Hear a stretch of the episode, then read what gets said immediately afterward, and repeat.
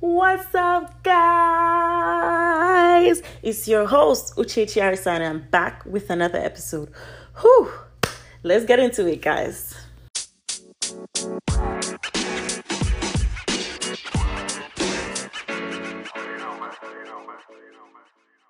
Hello, beautiful people. Welcome back to another episode of Unraveling with Risa. I'm your host, Uchechi Arisa, and I'm back. I'm back. I'm back with a full episode this time. I hope you guys are doing well. I hope you guys are doing fine. You know, um, I'm recording so early today, and that's why I'm not probably as jumpy as usual, but it's still the same. Good vibes, good vibes, my people. So today I really want to just dive into what's heavy on my heart to talk about so that, you know, somebody who needs it can obviously get the message and run with it. Um life will go on because the show must go on. That's the topic for today. And I've come to realize that in as much as we always want to have at the back of our minds that you know there needs to be pauses and breaks which are essential um life will always go on. While you're taking your pause and you you, know while you have pause and you're taking your break and breaks life is going on. People are doing what they need to do. Things are happening. Crazy things are happening like Tim said. And everything is still moving. The world will not come to a halt just because just because of you or your situation. It's not the easiest to deal with, but it's something that as human beings we need to start accepting that life will go on because the show must go on. Even when you lose a loved one, it like even if the person was extremely close, considered family, your jobs your job gives you ample time and then you have to come back to work at a certain time because like I said, life will go on, so the show must go on. So I personally think that a lot of times people always, you know, forget that that is the reality of life and then go into this shell where they're like not exactly as happy just because of everything is still going on while they're going through what they're going through or like I said while they've taken the needed break that they needed to take the truth is you need to start accepting that because guess what? Life will go on because the show must go on. Um in at the end of the day it is one of the toughest things to deal with but it is something that you need to understand that has to happen. So even if you've just come out of a terrible relationship and you're sad and your friends are there for you and you probably like have not been on social media. Go on social media and see some of your girls out having drinks and you know maybe they had mentioned it to you and because of everything you're going through you really didn't think deep into it and or you didn't even give them a response. But then you feel a certain because you're like well they're supposed to be with me or you know taking me which is a great thing. Like if you had responded it would have been nice to go out forget what you what what just happened and just have a good time. But their lives should not stop just because you've gone through that. They'll support you, they'll hold your hand and everything, but they have lives to live as well. And I think it's a harsh reality because the people that even love you the most deserve to also live because they have a life. you know, so even through your own struggles, they deserve to live through your own struggles. You know, it's a different thing if they don't care at all, if there's no words of encouragement, they're not holding you down in any way whatsoever. That is not healthy. That is not, I don't believe that that's your friend or your family. The person doesn't care about you, period. But when it's like they're still doing things they need to do, they can't put their entire life on hold. You know, except it's a life or death issue then yes, you can put your entire life on hold for your loved one. I've I've seen people do it. I've seen my mom do it. I've done it before.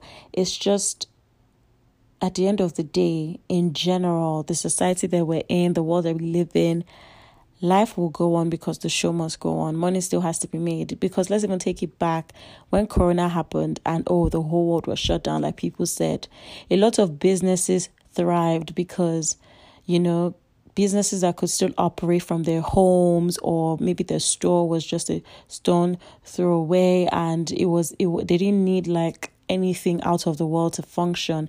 They thrived. I know a lot of people were giving testimonies of how they made so much money because everyone was locked down. If it was food, like people wanted to eat more than usual, so making double what they would make on a normal day, triple sometimes. People were celebrating during that time because you know everybody was around everybody, so the birthdays got more celebrated. You know, not weddings though. Weddings were postponed, but birthdays and baby showers, whatever it was, there was a lot of need for food, for drinks, for entertainment. So, and because it was a gloomy time as well, people wanted to lighten up the moment and the mood with any and every opportunity that they got. So, a lot of businesses still thrived. So, my point is, even when the world in quotes was on a halt, had come to a stop, businesses around the world were not really were not functioning and stuff some businesses were making money so, you know, it's not something that we talk about all the time. And a lot of time it's misinterpreted. Like I said, people want to be in their feelings deep, deep, deep about it. But me, I'm a firm believer of you need to understand and read the room so that you don't get a like a different understanding of whatever it may be that's going on. And reading the room sometimes require like it requires you to be very honest with yourself, to be brutal and to be realistic because at the end of the day, I always tell myself that no one can talk to you as much as you talk to yourself. So no one can be as honest, except you're just lying to yourself constantly. But if you want to be honest with yourself, you need to be able to be like, hey, look, this is what this is. Accept it, run with it. Right? So I'm just here to tell you guys that life will go on and the show must because the show must go on. Nothing crazy, nothing serious. It's just something that you all need to know. And honestly, I think it's a good thing to know that so that you don't hold on to the negative notion that, you know, people, even people you love, have to come to a complete stop just because you're going through stuff. Even like if if my friend is depressed, for example, I'm going to be there, support, call, check on, keep up, try to do the sweet things and loving things and acts of service and give them their space as well. But I'm still going to go to work. I'm still going to have time where I need to sleep. I can't be on the phone 24 7. You know, it, it and different friends, different attention, different needs. It's like what A needs, not what B is going to need. So I have to be very, very sure of what I'm doing, but letting them know that I love them, I'm there for them, and they can always talk to me. If they need me, they can always send me a text, they can always give me a call, I'll be available. That is not the same as, oh, now it's like not having to do anything with myself because I'm scared that in court maybe they can kill themselves tomorrow or there's you know they're suicidal to the point where I'm not sure if they should be by themselves. Even if that's the situation, I want to believe that I will have the right official, you know, authorities with them on their case to kind of like manage that. But I will still have to go to work. I will still have to because I've got bills to pay. I've got things to do. My life is not going to completely come to a halt, except is a life or death issue. And someone being suicidal is a life or death issue. But then again, I'm not trained.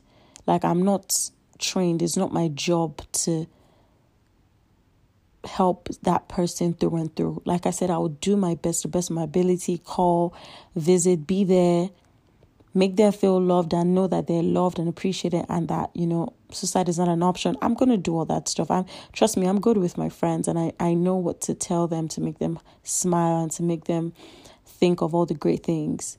But at the same time if someone is at that point they need medical help and they need like serious help not just what I'm, I'm i have to give or what anybody that is their friend has to give. So let's embrace the fact that life will go on because the show must go on. It's something that we need to embrace because that is the reality. And I hope that everyone is doing fine. Everyone is doing good. We've come to the end of the episode. This episode was not going to be too long. I think this going into the new year um it's just like all the topics i've been getting that it's not anything i need to have a long chat about. It's very direct concise and precise. Like i honestly love that because i love when i listen to messages podcasts whatever it may be and it's just i'm just getting what i need to get and i'm running with it. You know i don't have to listen for um 30 40 minutes to get it. No in the first 5 6 minutes I've gotten what I need to get from the podcast and I'm running with that. So I believe that the like the topics I've been getting lately they're like more of those and I'm happy because it would make me have the ability to even put more podcasts out because I record 10 minutes and I have another topic, record 10 minutes and be done with it. But thank you guys so much for sticking with me. Thank you for tuning in week in, week out. Thank you for sticking with me. I, I don't say it enough, but thank you so much. I love you guys deeply. And until next time, don't forget that you're the best of the best and the best that there always will be. I love you guys so much. Bye, guys.